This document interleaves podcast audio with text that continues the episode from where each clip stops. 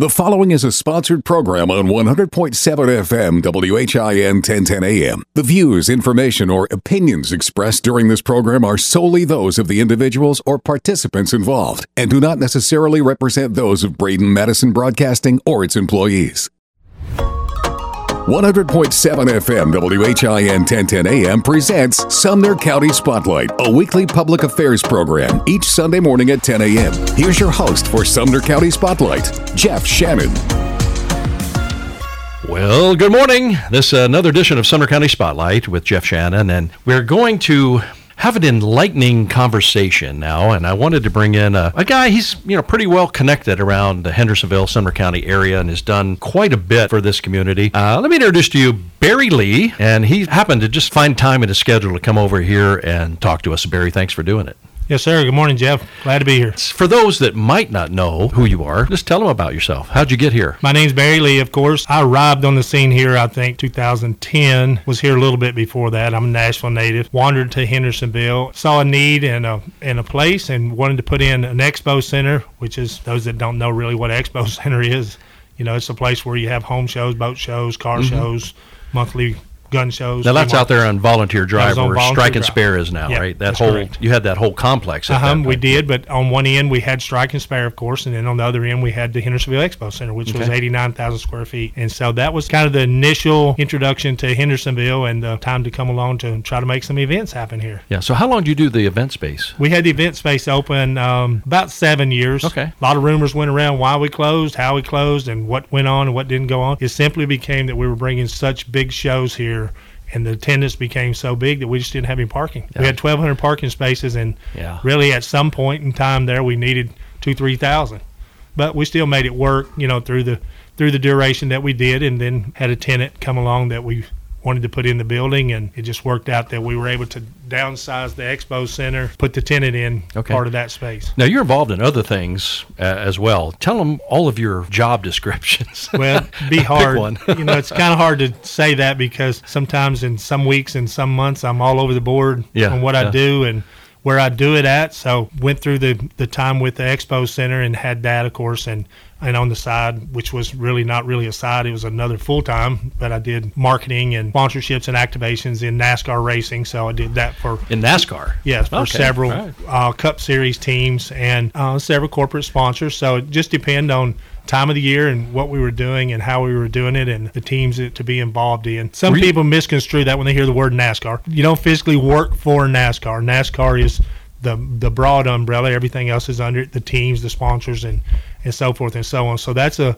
that's a whole different game out there. So it's NASCAR, NASCAR, Indy cars, Indy sure. Yeah, that's yeah. that's just kind of the way it is. Did you have any I don't know dealings or anything with Josef Newgarden? Very little because Josef yeah. Josef was kind of like Taylor Swift. You know, yeah. they were in here and then they quietly went out of here and and rose to the ranks. Yeah. And uh, Josef's a really good guy and of course from Hendersonville and has really put Hendersonville on the map when it comes to Absolutely. racing because you know they say Josef Newgarden, uh, Hendersonville, Tennessee. Mm-hmm. Sometimes mm-hmm. they say Taylor Swift, Nashville, Tennessee. Yeah, really yeah. say Hendersonville, yeah. but it gets there. So that's kind of it. And so aside from NASCAR, that arm of it, and the Expo Center and, the, of course, the overall building at 90 Volunteer Drive. We put in an event center and dabbled in the side of development for property. So I like to create things and bring property and do activations and those types of things. So you also do events. So you, I mean, big events, That's concerts right. and things of that nature. Yeah. Yeah. And so now, of course, we, we opened up Premier Center, which was originally the name of the building itself, which is 320,000 square feet over there on Volunteer Drive. So we did Premier Center for the lack of a name. Uh, we wanted to open up the, the wedding venue with the with the banquet hall, reception hall, and the rooms in between. And so we worked on that pretty diligently through COVID. Just happened to be the time we, we didn't do it because of COVID. We worked through that. So then once we did that, we put in to where now we can have banquets and weddings and lunches and meetings and so forth and so on. And so it's um you know it's the biggest space here. We can hold 450 people. There's no other venue yeah. north of Nashville. And you got a stage in there. There's a stage yeah. in there. We Kitchen. have two stages. We have a stage in the in the banquet hall that's a large stage, uh, 50 foot stage. We have a smaller stage in the what we call a chapel side. It's not really structured or set up to be just a chapel. It can be a meeting space mm-hmm. or whatever. Okay, so I guess you can handle all kind of events in there.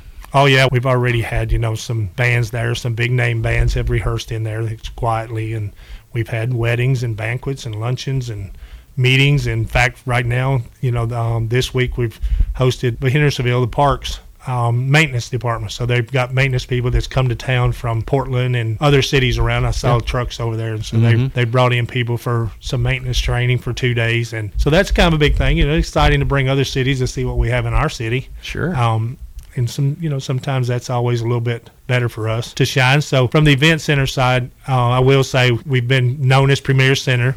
A lot of people still refer to that building as the Expo, but Expo was just one portion of the building. So now the the venue now we have rebranded it. There's been um, a director brought in, a manager, if you will, that's going to take over. So Randall's out in the community now doing because I simply don't have time day to day. And so Randall will be doing that. We've changed the name, so we're branding it now as Bella Palazza.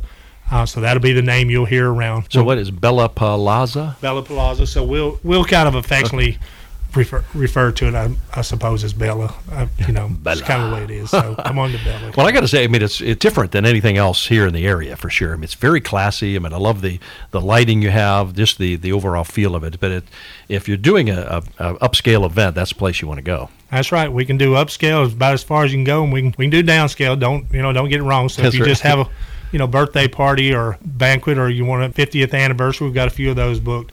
You know, we're we're there for it. We've got dance recitals we've had. We've got some church functions we've had. You know, there's so there's several things. We got a really big dinner we're, we're getting ready to have and just this year we had, or last year i guess now but we had probably our largest crowd was we had 750 people 450 capacity space Yeah. but both rooms so the whole space we, we hosted bcr's christmas party this year was really big and so that was uh, that was exciting Now, is there a full kitchen in there, or just There's they bring not a your, full you- kitchen. So you We bring have- your own caterer. Mhm, we have a whatever. catering kitchen, so we're open right now. That Okay. if you do your event, then we let you bring your caterer. You have a preferred caterer. yeah. We're we're not restricting that. We're strictly in the business of for that venue is to let you come and kind of have it your way. Right. So we we rent you the space. Beyond the space, we'll now do chairs and tables to a certain degree. But then you're free to pick your DJ, pick your band, pick your bartender, pick your caterer, which is important because some people just don't want any any old caterer. They want their caterer. And you have uh, enough, uh, like a load-in space where they can We do. load in. um, We have a catering stuff. room, which is we have overhead door, Okay, just like alright. a garage door. We have that, and then big opening, so it's load in and out is very simple there, and everything's pretty pretty convenient. So if uh, Taylor Swift wanted to come set up her concert there, you, you can you can accommodate that. Well, I doubt we could probably set up front house. That's about it. That's right. Maybe her drum riser. I don't think we could um, set up anything else. Well, I mean, I think it's great to have that facility here because that, that space over there, you know, back when you had it at the Expo Center, we came in as I guess you were transitioning out of that space, uh, out of the the event space. And so, when did Strike and Spare come in to where it's at now? Well, the the history there, of course, that was Globe Manufacturing. So I'll give you a little backstory. So Okay. that was Globe Manufacturing for many years. They were manufactured office furniture, metal office furniture. Uh, for years there. That was also previous to that was houseboats. They built houseboats in there, and so then it kind of grew from there. And they built the building to what it was, and it went in ear repair and sat. And so Dennis Brandon came along and decided that, hey, I think I can renovate that, and I'm going to see if I can get a purchase on it. And so he did, and did his thing over there for a year or so. And then suddenly I'm looking for a need for an expo center and tour around up here and look around and mm-hmm. find that big building, not knowing really what's on the other side, you know, to to step into. Yeah. And of course, it stepped into a huge project. It's been a big project. So we have not only did we do the expo and the strike and spare. So to your question, I think it was probably late 2010, 2011. Of course, Strike and Spare was on Main Street, where Holder's Family Fun Center is mm-hmm. at now. They were there, and lease was ending, and so I convinced Larry Smitto to come take a look, and he came over and decided, okay, I think I can be here, and so that was the that was kind of the start of it, and we worked diligently. He had two conditions, and one was we open in 88 days, 90 days is, was the limit he gave us, and that he get to be having his first leagues for the fall. And so mm-hmm. we, we got to do that, and so we built out Strike and Spare in 88 Well, days. One of my kids, every time there's a birthday party, guess where it's at? Yeah. Strike and Spare. It, it, it's every single time. That's where they go. Well, I mean, the place stays busy all the time. I mean, it, it's a great place for kids to go. There's all kind of things. You got bowling, you got all the games and other creative things in there. So it's it's pretty cool. Yeah, they've done a good job down there. We added tenants to the building. You know, we have Navient call center in there. Okay. Um, we had three phases of that, and then uh, Patriot Angels, as well as we, we have cabinet shop. We had a boutique in there that people didn't really realize it was warehouse, not Mm, not a walk-in boutique. Uh, we have cabinet shop there now that builds cabinets. We're we're getting ready to open. We're not. We have a tenant that's opening a brand new dance studio in there. So people, you know, that wants their child to dance, come on over and talk to them there. Yeah. Um, can't tell you too much information about it because it's not my forte. But, but they're there. They're they're uh, going to be open in just a few weeks. Now, is there not a uh, the out parcel out there, a NASCAR company or somebody that does Cruising something? Sports is next door. Okay. Um, and Cruising Sports is a, NASCAR related. They're a Chevrolet boutique that prints and manufactures just about all the merchandise that you see around the country that has Chevrolet products on it. Chevrolet Racing, it's all done there. They have merchandise trailers, big trailers that travel to all the NASCAR races. So we're kind of all tied together there from the racing side of it. And as everybody knows, it's NASCAR fans. The season's getting ready to kick off, so we're all about to Yeah, head to good. Daytona just in a couple weeks. Tell everybody, explain to them what your involvement is with the NASCAR. I know you said something about it, but can break it down a little bit. So to kind of break that por- portion down, it's a to me it's a simple process just because I've done it for so long. But it just becomes that when when a corporation either is interested in being a sponsor in NASCAR or it's our job to get them interested. So, So we, they sponsor a car. they so sponsor their name a will be on this. They yeah. could sponsor, you know, they could be an official sponsor of NASCAR itself. But for the most part, what what I like to be involved in and tied to is the driver team, uh, that type of relationship, owners of the teams, because course that's where the money's at, Mm-hmm. to say the least. Because we all want to make money, we all have to make a living. It's exciting, it's fun, you know, to be around that type of sport and that type of event and be in the garage and be where it's at. Yeah. Um, so Well, if, you've, if you've ever been to Daytona, let me tell you something. That's an experience. And if you're down there by the fence when those cars go by, which Oh, they don't it's really let you get too close, but it'll blow you off. Yeah, that thing is amazing. incredible. I man. would encourage him, you know, people people in our town, in our region. Nashville Super Speedway, of course, it sells out now, but Mm-hmm. um, it's exciting out there. There's a lot of exciting things going. If you can't get a ticket in stands, there's always places to be in and around there. There's Mm-hmm. Yeah. lots of standing room, lots of places you can set a lawn chair, those types of things. And Yeah. they have done a tremendous job out there. Of course, that was not giving them a plug, just they're in our backyard Sure. but they've uh, done a tremendous job bringing that track back alive from sitting there for a decade, for 10 years. Yeah, I know they're getting a lot of pushback from surrounding areas and residents, which, hello. Well, they're getting a lot of things built in on top of them. Amazon and everything else is building around them, but Yeah. they they have a you know exciting schedule out there. It's phenomenal to have a sport that big. Yeah. NASCAR's not for everybody, but NFL's not for everybody either. That's right. You know, That's so right. it's it's what you like and what you do, and you know it's a it's a good fun time. It's an outside type of thing, so sometimes it's hot. Yeah. it's very rare is it cool out there in June, right, but yeah. those folks have done a great job. You know, I got to say that when they brought Erik Moses in, he had no racing background, and he he did a tremendous job getting that track going. Hey, we're going to take a real quick break here, Barry. Uh, we are speaking with Barry Lee, and uh, he's a creative consultant. That kind of encompasses everything. I guess that he does, but in, in a simplified form. So, but we'll be right back with more of Sumner County Spotlight. Thanks for listening to Sumner County Spotlight, a weekly public affairs program heard each and every Sunday right here on WHIN. Or you can listen on our podcast page at WHINradio.com. If you'd like to become a sponsor of this program, reach out to me, Jeff Shannon, at jeff at WHINradio.com. And we're back with more of Sumner County Spotlight uh, with Jeff Shannon. We're going to continue our conversation with our creative consultant, Barry Lee. And Barry, you are in, just involved in tons of things. There's a couple new uh, developments that you're working on. That can you reveal anything? Well, yeah, I mean, you know, it's come when I've taken a step away from the event center. You know, it's opened me up to be able to do some of the things that I'm passionate about for Hendersonville, which is bringing the things here that people truly want and need, and things that, of course, we can stand from. I'll, I'll use the term loosely, growth. People don't seem to like growth, but you know, it's here. We're going to do it. We all want more restaurants. We want the certain restaurants. We don't want just another, as everybody seems to say, you know, another chicken place, another Mexican place. We all love those places, obviously, because we all eat at them. We're in the process of the initial stages. We have all the building designed, um, all the blueprints are done, the sites picked, which is at exit seven, which is Oh. Indian Lake exit. So it's right Drake's there. Creek. So if you're coming uh, heading towards Goodlettsville on 386, you get off the ramp at Indian Lake, and it's right in front of you. right in front of you. That's Right correct. there. Wow. Yeah, if you're going, Okay. uh, I believe that's south, I think. So would the Um, entrance g- be right there? If you just keep going straight off the ramp, you well, go right into the plaza. Well, that's going to depend plaza? on TDOT. Okay. You know, that's a state thing because Well, that's good their luck with them. but um, hopefully they will see the need that we wanted at the intersection, the Okay. entry. They, they have to allow an entrance. uh, You know, it's a seven Sure. acre property. We're going to take a different approach. We have all the restaurants, if you will, signed up. I mean, there's 15 different restaurants that want to be here. That's more of an East Nashville type of flair, East Nashville, Germantown, Okay. those types of Wow. things. All right. What's it, Um, what's it going to be called? it's going to be right now. Right the working title is the food hall. So Okay. we're kind of keeping it down to not specific to one brand or one Okay. local brand.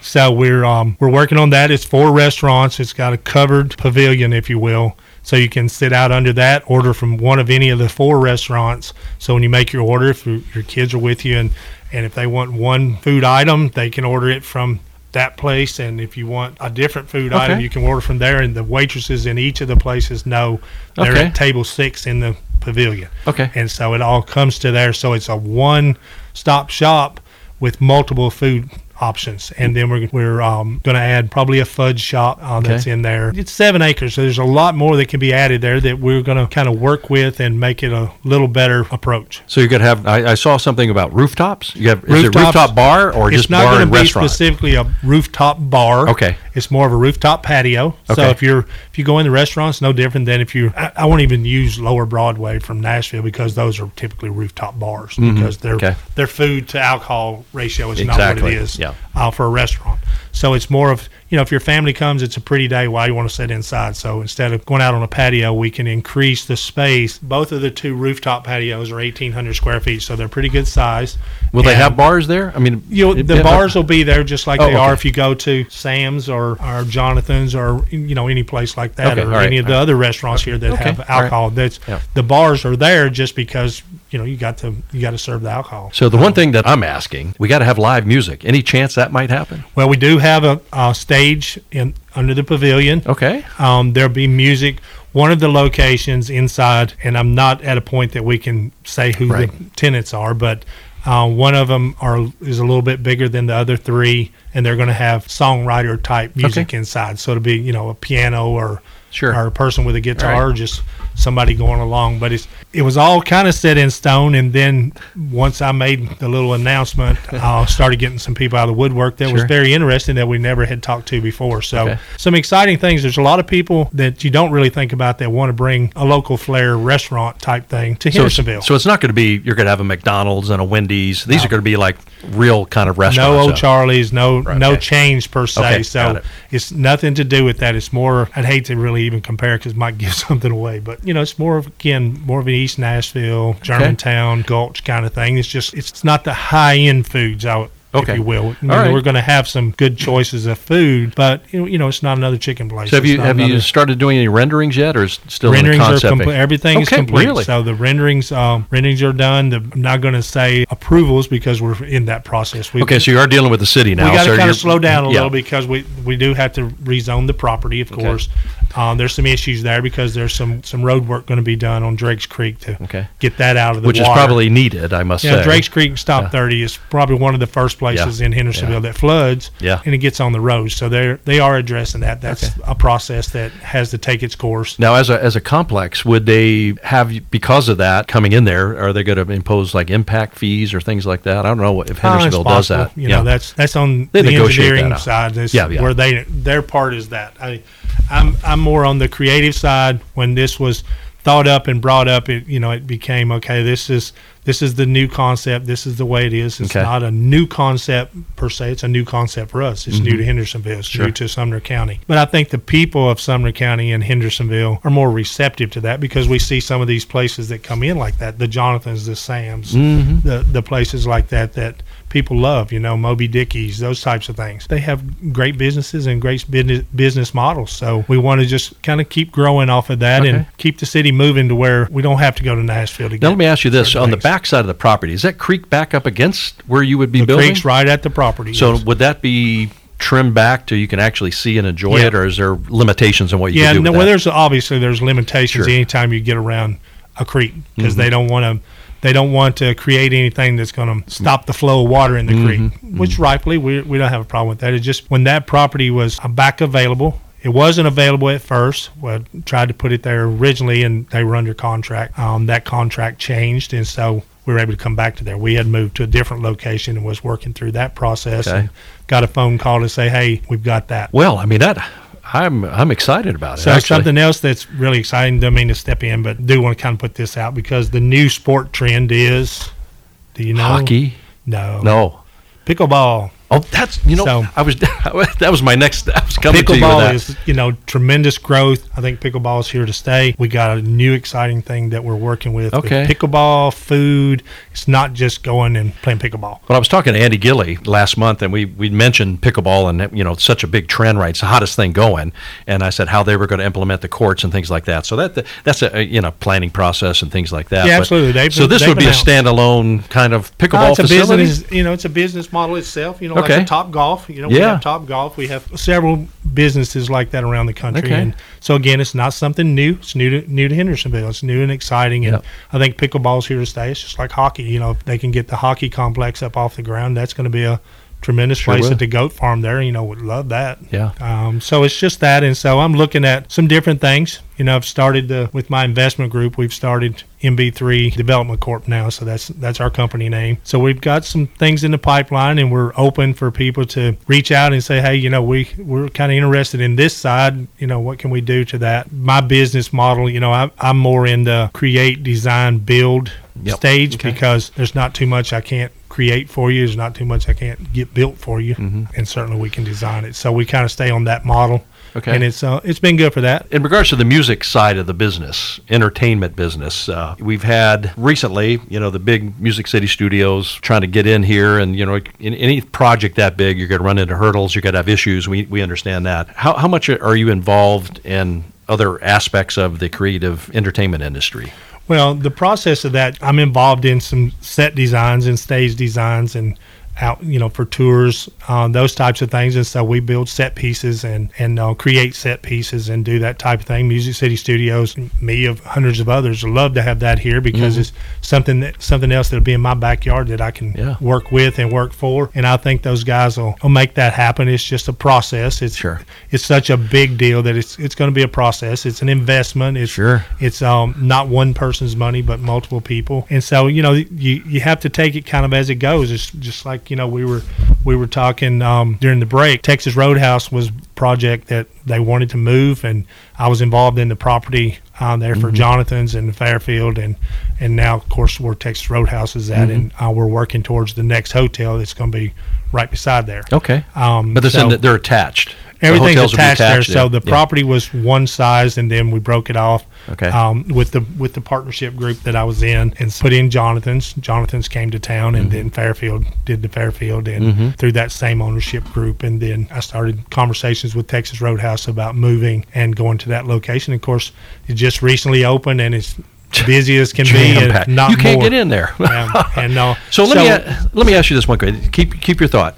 So why would they want to move from Glenbrook over to here? Well, they're they're no different than anybody that's a tenant, Mm-hmm. so to speak. So when you're a tenant somewhere, you either have a lease expiration Okay. and or, or a lease negotiation or a renegotiation, if you Mm-hmm. will. Um, that was a unique deal over there, but the terms didn't work. They Okay. wanted to upgrade their restaurant because it was so busy in Glenbrook, so they wanted to make sure that they brought the bigger, better of their models, which it is. It's a, it's much op- more open in there Mm-hmm. Okay. if you've been there. Parking, I'll say, is is not busy. I won't say anything more than that, but it's busy.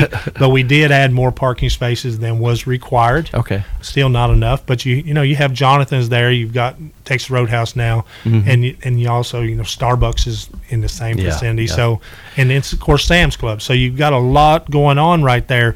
But that's everywhere. I mean, you Mm-hmm. can't you can't prevent that. You can minimize it a little bit, but it's the same time we're at a major exit. You know that's half of Hendersonville that comes back to town is getting off at exit seven. Sure. But I will say, since we started doing the Texas Roadhouse project, I did see how many people actually passed exit seven. so it's going on to exit eight, exit nine, Yeah, and yeah, yeah, beyond. So, yeah. so this, you know, Sumner County as a whole has really the growth has just been tremendous. Well, I know you know Kathleen over the chamber is really excited about keeping jobs local, and with all these new facilities coming in, the food hall, Music City Studios, these other things that that are in the forecast, I know it's going to be a great thing, and people would just love not have to drive downtown anymore. They just stay right here in Sumner County. Now, some jobs you can't do that, but still, if you watch the traffic leaving Sumner County in the mornings, it's like, what? Yeah, that's right. I mean, that's and that's going to be anywhere. You know, any any community outside of Nashville, you know, it's a nightmare in the mornings and nightmare in the afternoons. But you know, that's a part of being in a community that's outside a major city because Nashville, you know, is now a major city. I grew Sure. up there, so I've seen Yeah. the big change.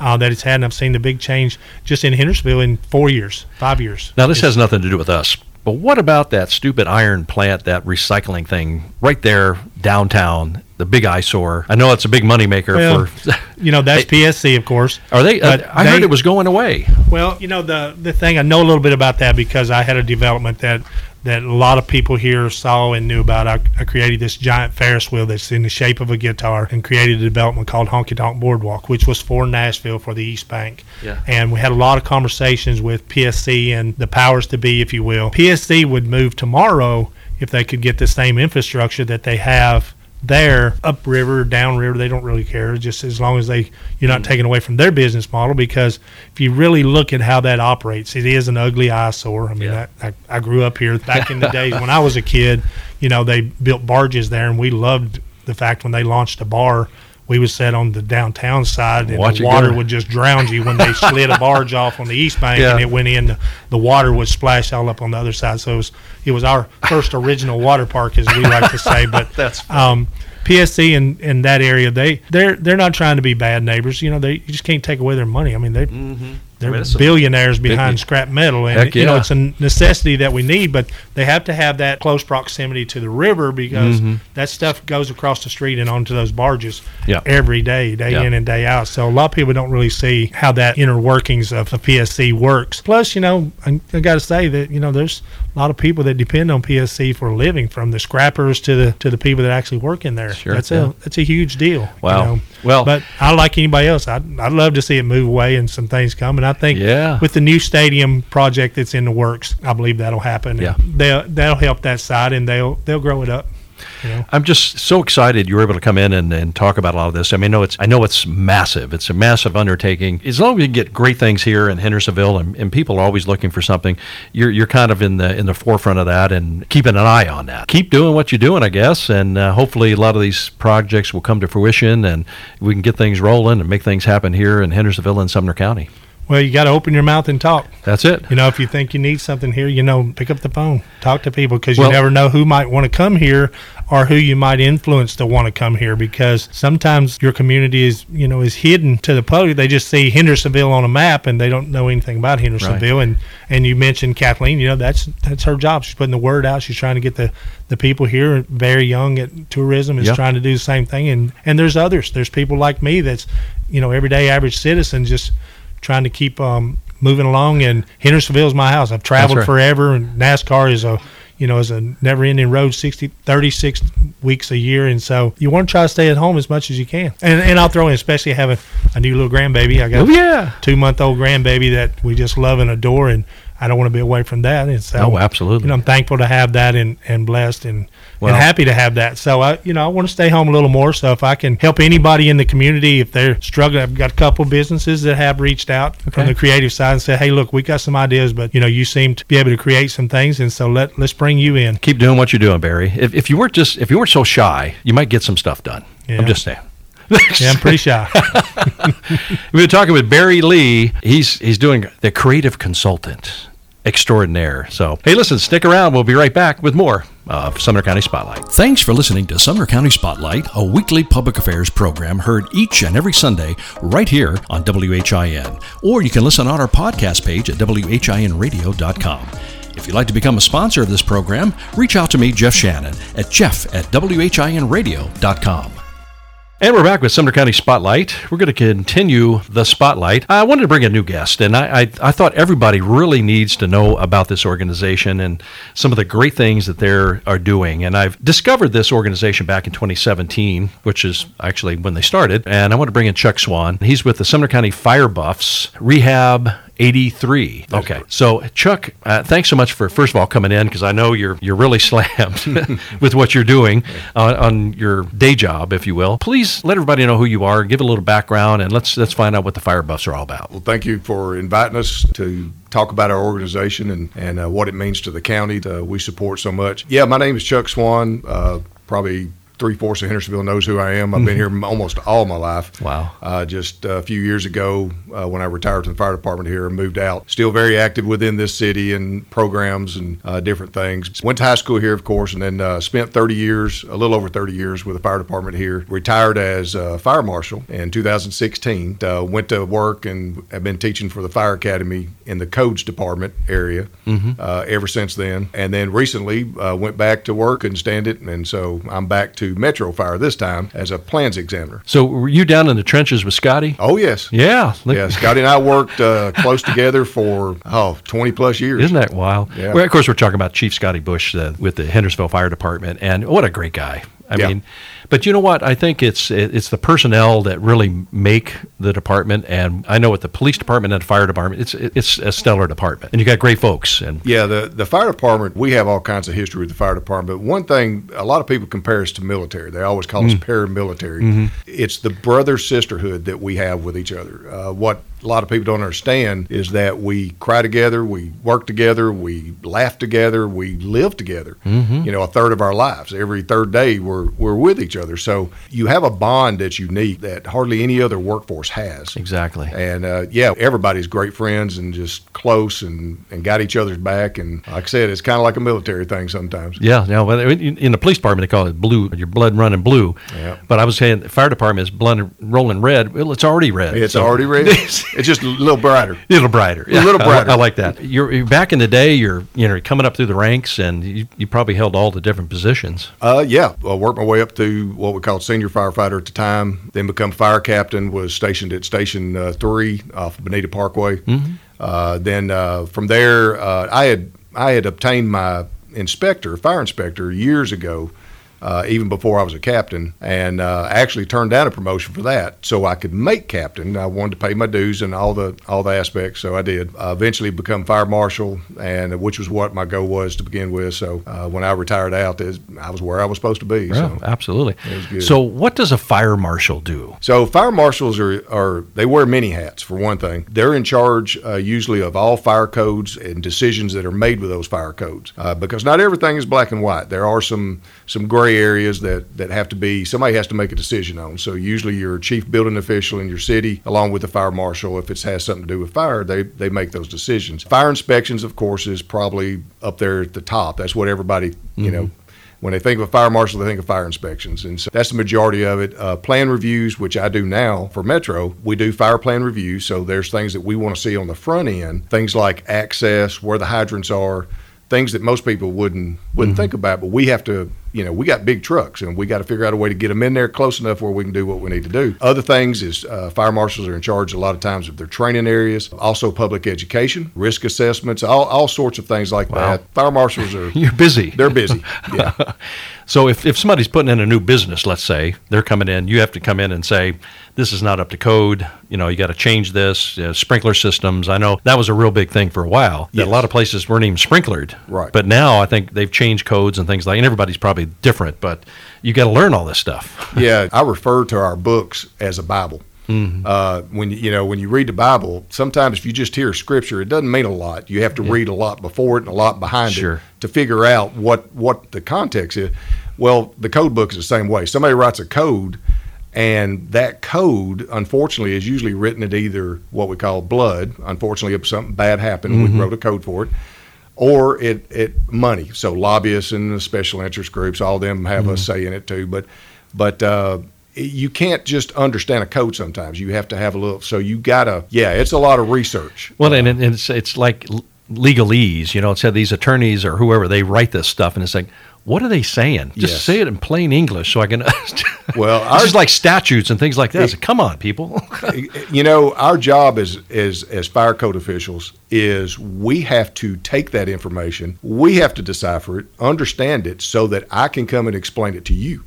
Because you're not in the fire business. You're in the money making business, the service industry, the healthcare industry, and whatever. You don't think about fire stuff. That's our job. So we have to be able to present it in a way that, you know, when I teach classes and I teach brand new inspectors, one of the things I teach them is I have a show of hands. I say, How many of you like to be told what to do? And of course, nobody raises their hands. And I tell them, I make a joke. I said, Well, I know some of you are lying because you're married. So I know you like to be told what That's to do. right. but uh, I said, Well, if you don't like to be told what to do, then why would you walk into somebody's business and tell them what they're going to do? I point. said, So they're our customers, and we have to give customer service. So it's way different than it was 30 years ago. You know, that wasn't the case. You did it or else. Mm-hmm. And that was the mentality. But I think the fire service in general, especially in the code side, realized how important those codes are. You know, in our, we love to fight fire. There ain't no doubt about that. But mm-hmm. if we can prevent it from ever happening, then nobody loses anything. Nobody gets Right. hurt. Nobody dies. Firemen get to go home to their families. We've won. So, Sure. You know, that that's the reason we do that. Well, it's a definitely a hard job and a lot of hours, a lot of training, A lot of schooling, Let me a tell lot you of something. training. You know, and I was I, most people know, should listen to the show know I was in law enforcement for a while. But let me tell you something: the training that the firefighters go through, it'll knock you down. I mean, that is some hard stuff Yes. that you guys have to continually train, not just mm-hmm. you know a PT test. I mean, this is ongoing Yes. kind of thing, and you know, learning all of these different procedures and and things you have wearing full gear while climbing, and that's amazing to me. Yeah, you got to be in shape. Sometimes we call it sucking it up and, and That's- just do the job. I That's mean, that's what we do. So. Yeah, just throwing it out here. Any uh, Scotty Bush stories we can tell over the years that hmm I would, but if I told any, Scotty would probably hunt me down, down. before this afternoon's over with. Uh, but uh, oh, we've just had some fun through the years. It's just uh, we were both jokesters with each other, and you know we we just really are close. Always were, and uh, almost like brothers. Really, I went to school with his older brother and went to church with him for a short time Yeah. ear- early in my life, and Yeah. and you know I've known their family for ever and a day, and you know always thought the world of them. And but yeah, no, I'm gonna, I'm going to save the stories uh, when we're not aired. I might tell you a couple, but no, not on air. Not Well, gonna, I- not going to do it. I'm I, not I gonna- will tell you, I, it's he's one of the guys that you just always remember and respect because he's real. Yeah. He, he's not going to blow smoke. He's going to tell you how it is, and he's really genuine and nice, and he's very approachable for the community and everything else. He's got a great personality. I'm I'm just so glad he's doing such great things over there because he's really really doing a great job at the department. Yeah, he really has. I mean, the the department's done well. They got that new fire hall finally over at Station Two, and uh, they've got good equipment. He's taking care of the guys, and that's that's what you want. The There you go. to take care of take care of those folks that work for you, and, and then take care of the city. You know, and, and, and he does well on that. You were with Hendersonville for how long? Uh, just a tad over thirty years.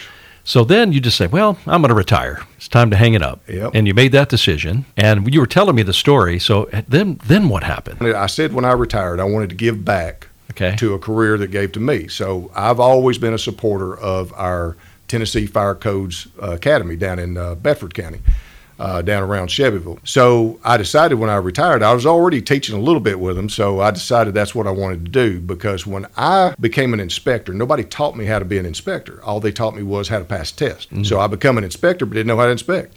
so they had created a class that uh, I eventually took over. I have for the last, I guess, five or six years been pretty much the only person that taught a certification for you to get your state certification for fire inspector one and two. Uh, you came through the academy, or you could go other places, even out of state. But uh, if you went to the academy, we we could get you through the certification program. So I not only teach how to prepare for the test, but I teach you how to navigate the code. That's one thing you got to understand it, or you can't. you can't- Absolutely. you Yeah. can't explain to nobody. But we also go a step further and teach you how to inspect. And no one ever did that for me. So for the last six or seven years, that's what I did. I promised them five years of my service. I've been with them seven. It'll be seven years in March. So I've outdone that. So You know what retire means? I do not. I, that I was going to say that. I do not know what that means. I really don't. It's it's uh, yeah, it's a word. That's about it. It, that's yeah. I, bel I believe either my my body and health will tell me one day, or Yeah, the yeah, Lord will yeah. tell me. One of the, one or the other is going to happen. You've kind of retired. You've started teaching things like that. Then and then all of a sudden, Yeah, that goes with the retirement too. Uh, I ended up on a couple of board of directors for some nonprofit stuff that I've always done, and then Mark Harrington come into my life. I, I'd known him, but he pops in with this idea and has a handful of us, and he says, "Oh, if I got something for you, Mister Retired." yeah, and here we are about about what five six years later. So Yeah. And then that was the beginning of Sumner County Fire Buffs. That's correct. This organization that, that you guys have been involved with, and, and like I said, you've been there since the beginning. I, I was just so impressed when I when I learned about this from Mark, you know, back in 2017 ish, I guess. It was like, wow, what a great idea. And why hasn't this been done before? You know what I mean? It's like, It's one of those things. It's it's almost comical. It's not, but it's uh, people see our rehab name and they're like, "What do y'all?" No, we don't go around picking up people on the street. That's Yeah, not what we yeah. do. We rehabilitate from a health standpoint. We try to hydrate, nourish, keep them warm, keep them you know cool down, whatever it takes to rehab fire, police, and EMS on long extended scenes, especially doing harsh environments, mm-hmm. weather-wise, mm-hmm. so that they can continue to do the job, get the job done, and hopefully go back and be well and safe at the at the hall. That was the whole concept of, of what we, and when I grew up in the fire service, we would be lucky if one of the local restaurants here in Hendersonville would maybe bring us some coffee or bring us some you know water or occasionally Krystal's might bring us Krystals or Domino's would bring us a pizza or something while we were working. We just didn't have that. Right. Uh, and for years now, for 70 plus years, I believe, uh, Metro has had Box 55. Uh, a lot of people know them. They're well known all throughout the, the area down here. And we've used those in Hendersonville for years, and, and they still use them occasionally up here. But Mark had the idea, you know, when you're in a bigger city like Hendersonville, Gallatin, and such, and you got paid departments, you are in cities that have restaurants. You you have resources, mm-hmm. and those are kind of available for you pretty much all the time. But the folks out in the in the county don't have that. And so there's so many volunteers out there that they're not getting paid. They're leaving their homes, they're leaving their work, they're going out there, they're working three or four, they're doing everything that folks in the pay departments do, but ain't nobody to take care of them. right. So that's that that was the whole concept of, of what we wanted to to get going and and we've done pretty good with it. You know, it's just one of the things that um, unless unless you've been on a scene, catastrophes, major Mm-hmm. fire, you know, those kind of floods, tornadoes. I mean, the, the list goes on and on. And we never know what's going to happen here in Sumner County, or you know, at any time. I mean, especially with the winds we've had here in the last few days. I mean, it's just one of those things you, you can cause havoc and things that will pop up. But to know that this organization uh, is, is available to help our personnel that are out there, and, and look, it, it's a hard job. I mean, there's no, question about it. Whether EMS, fire, police, uh, whatever the, the case, those folks on the scene are, are dealing with something. And we're going to continue to talk more about this and really get into exactly what it is you do. Right after this, we'll have more with Sumner County Spotlight. Stand by. Thanks for listening to Sumner County Spotlight, a weekly public affairs program heard each and every Sunday right here on WHIN. Or you can listen on our podcast page at WHINradio.com. If you'd like to become a sponsor of this program, reach out to me, Jeff Shannon, at jeff at WHINradio.com. Welcome back to Sumner County Spotlight. We're going to continue this conversation, which I am just so excited about. And we're talking to Chuck Swan. He is the, I guess, vice president or president now. President now. So the president of the Sumner County Fire Buffs, Rehab 83. I just am so fascinated at everything that you guys do. So tell everybody so they, they can understand kind of the process, what happens if the if you get a scene, you hear about it, are you dispatched to it? Does somebody find out and they call you, or how does all that work? the service that we provide, uh, I think we spoke briefly about it earlier, was uh, when fire, police, and EMS are on extended scenes in harsh environment, uh, weather conditions, and stuff, they need hydration.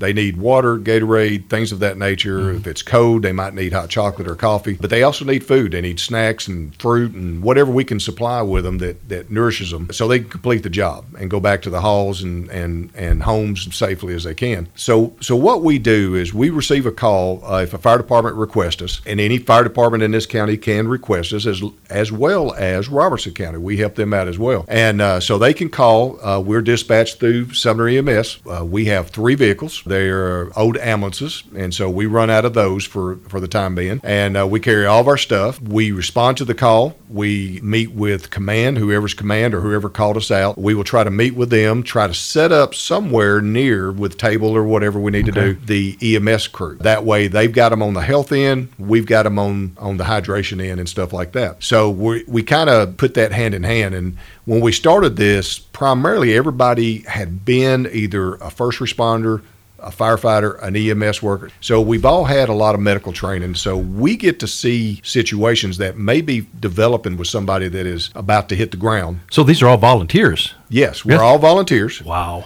And uh, uh, none of us are paid or anything like Okay. that. And so that's what we do. We go out there on the scenes and just whatever they need, we try to make it for them. If they're going to be there long enough, we won't just give them snacks. We'll go to a local restaurant. If we can get it donated, we'll get food donated for them, or we'll buy it. One or the other. We'll figure out a way to get it for them. So the Fire Buffs is a, a nonprofit. It's a nonprofit organization. All right. And like I said, was started primarily by a group of pretty much all firefighters or ex firefighters. When I say ex, talking retired. Wait a uh, re- they're never retired. Well, right? we're never Yeah. retired. Yeah, Yeah, that- yeah. Thanks for reminding me that again. But uh, but the th- the thing that, that we do is we're service oriented, Mm-hmm. and if you have a passion for service, well, we got a spot for you. We can use you because we need help for sure. But uh, but that's what it's all about. It's, So somebody about that's service. not an ex-firefighter or current, they, they could Anybody. volunteer, and you'll teach them what they need to do, Yes. and you know We- protocol and all that good stuff. We right? have training. All right. Everybody has to complete uh, at a minimum uh, when they start with us. They go through a background check, and then once they do that, uh, one of the first things we do is uh, they take what's called a Vanessa K Free driving class. Vanessa K started years ago. A young girl and her mom, a, a fire truck actually ran through a red light on their end, and they didn't see them, and unfortunately, the young lady died. Hmm. Well, they came out with this law, so all emergency responders have to do this training. Okay. Uh, it's online, and then there's also a driving course. So Okay. we let them do that first. I'm a CPR instructor, so we do all the CPR and stuff like that in case we need Okay, that. yep. Uh, and then we also they have to drive the trucks and sign off on the trucks and and so and we and we try to give other training as well. We've had uh, training on hot and cold emergencies for health, Mm-hmm. things like that. So we just do a number of things that uh, we do a lot of events. Everything from attending chamber meetings, various parts of the Okay. county and stuff, to parades, to we even do training events. So we've had uh, police and fire call us and ask us, can we set up for the day with them while they're doing this training? Because it's real hot or something like that, and we'll keep them hydrated all day, and you know things like that. Mm-hmm. Yeah, So- I've seen you guys in the parades. Oh, yeah. I've done that. That's that's that's good. And people just need to know more about this and that it's really out there. So if somebody wanted to get involved, either they want to volunteer or if they want to drop a couple million to you, how would they get a hold of you? Oh, would- uh, yeah, I'll give you my personal answer for that. But uh, but yeah, uh, we're on Facebook, of course. Okay. Uh, we've got a site on there, so you can look up uh, Sumner County Fire Buffs Rehab 83 and find us that way. Or if you know any of us that are on the the rehab truck now, you can contact us or any Okay. previous person that was. Uh, I believe we still have a website. I, I'm not 100 percent sure on that because I'm terrible with computers Yeah, anyway. yeah. But absolutely, if you see us at an event, you know, hook up with us. Our probably our next big event that we're going to do is the Strawberry Festival in Portland. Okay. So we'll probably have a booth set up up there, and we have a little bit of swag that we have T-shirts and Sure. hats and things like that that you can buy. The, all the money, every dime of it, goes to our taking care of the trucks. One of the expenses a lot of people don't think about, but we carry workman's comp on our people. Oh, do you? Okay. Uh, so we we do at least we at least do that for them. They're out there, you know, bringing their own cars to scenes and stuff if they have to, you know, whatever it takes. We we try to take care of that. So we have other expenses other than just food and, and drinks and things like that. Hopefully, we get most of that donated. So Yeah, uh, well, absolutely. And so if, if, if they wanted to donate to it, they if just look up on Facebook, you'll find everything. Yes. Everybody I goes think on we got a Facebook QR anyway. code on there, the whole nine yards. Yeah, that's great. Venmo, all that good stuff. PayPal. Uh, Do you ha- guys have uniforms? Uh, we do have a shirt. Okay. Uh, mine's in the car. Didn't bring it today. I didn't. I didn't wear it. But yes, we have T-shirts. Is the biggest thing we do because everybody's most comfortable in those. They're all Mm. red, have a design on them so you can recognize us. Uh, we sell gray ones. I think I don't know if we have. There's two kinds of gray. I'm not sure, but Mm-hmm. but we actually sell some shirts like that and hats that uh, that you can get to to.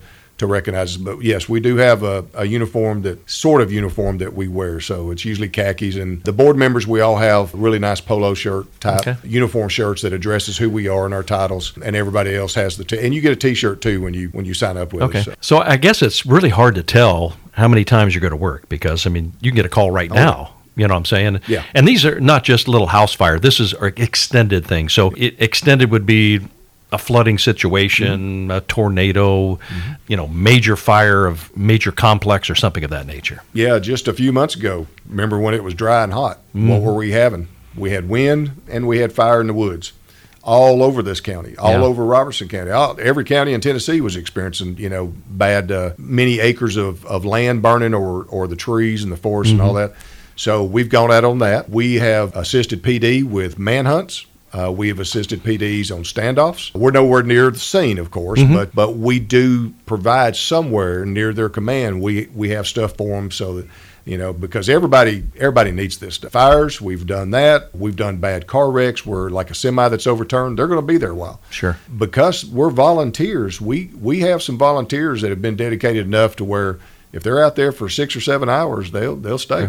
So the commander on scene is charged of that scene. Will actually get on there and request, Yeah. hey, call the fire buffs. If they have them go. request Okay. us, then we do everything we can. Now we're volunteer. We can't make everything. We understand that. We hope everybody else does. The more volunteers we get, the the better chance we have to to not missing any scenes. But we do everything we can. One thing like when it snows, there's a handful of us. I don't mind being out in the snow and ice. It has never Mm-hmm. bothered me. So we actually keep stuff in our some of our vehicles. Okay. And uh, uh, so if our trucks, we won't let them run during the snow. Uh, so some of us will still try to attempt to, to go to scenes in our in our personal cars. So at least they can get something. Well, that's dedication. Eh, well, that's called got- service. You got to love it. Absolutely. That's it. So Gotta over the years, there's been many scenes that you've come across.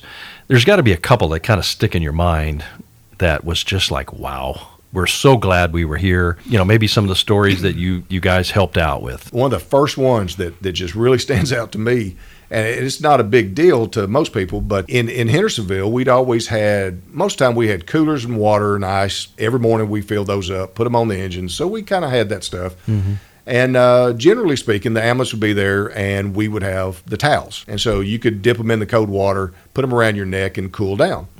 Uh, you don't want to cool down too fast, but it would it would help you and kind of get you refreshed. Well, the first time that I was on the scene, it was hot, bitter. I mean, terribly hot. It was a group of volunteers. They're fighting a, a really bad house fire. Two or three of them laying on the ground. I mean, they're done, but basically health wise. And so I said, "Hey, put this coat towel around your neck." And they no. Well, the fire service is notorious for being what we call macho.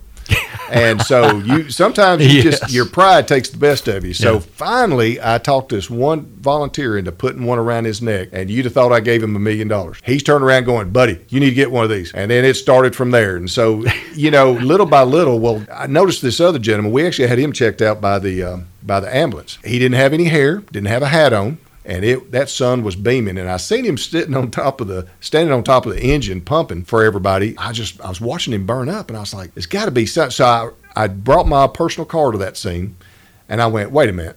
I had my golf umbrella in the car, so I went and got it, fixed it on top of the pumper to where he could stand under shade. And you thought I'd gave him a million dollars. Well, that's when it hit me Yeah. Why we need to be doing what we do because Absolutely. they're giving their heart and soul to something. They're not even getting paid to do that. Mm-hmm. And but even the ones that are getting paid, they need it too. Everybody needs this. And I saw that with those simple little things. It Mm-hmm. was like, wow, they a cold wet towel. They weren't even thinking about that. No. It wasn't even in their in their you know vocabulary. Right. Yeah. And then all of a sudden it's like, wow, this helps. This Yeah. is really nice. So So with the fire buffs right here in Sumner County, do you have a like a physical location? I mean, you have to store the trucks. I mean, I'm sure, but you don't have like offices and things like that. No, we don't have any offices. We generally keep one of the trucks uh, at Shackle Island Fire Department, just just outside outskirts of Hendersonville, there off Long Hollow Pike. Box three, we've actually had box three in Springfield for a while, uh, but we lost our our main volunteers that took care of our truck over there, so we've got it in the shop right now, unfortunately.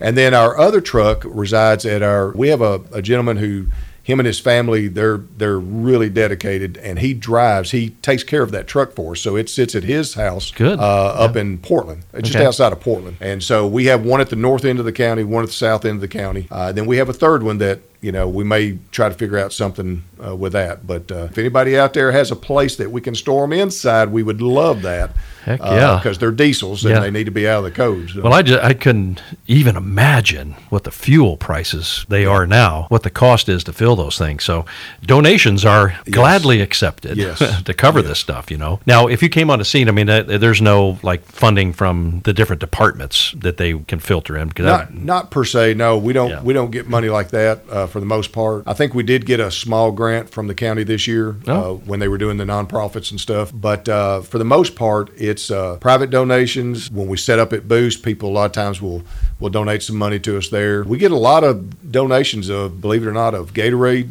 Water, not so much the snack, but Yeah. you know, if you every time you go to a store, you want to buy a bag of chips or something, I'll I'll take them gladly. Yeah, yeah. Uh, but we do have a person who's in charge of all of our trucks.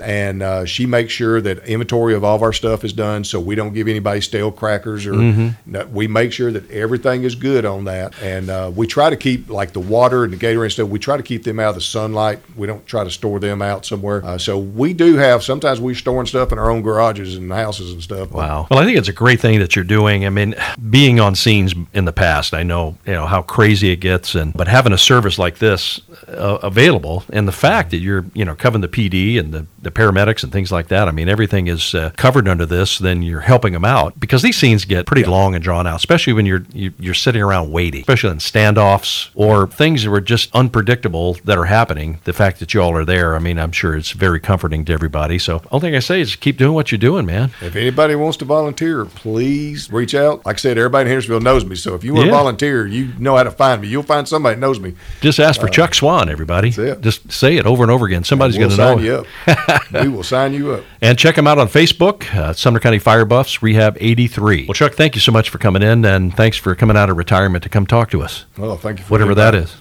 Thank you very much. All right, that's going to wrap it up for this uh, segment of Sumner County Spotlight. I'm your host, Jeff Shannon. Please join us again next week at 10 a.m. right here for more of Sumner County Spotlight. Sumner County Spotlight will return next Sunday morning at 10 a.m. Thanks for listening.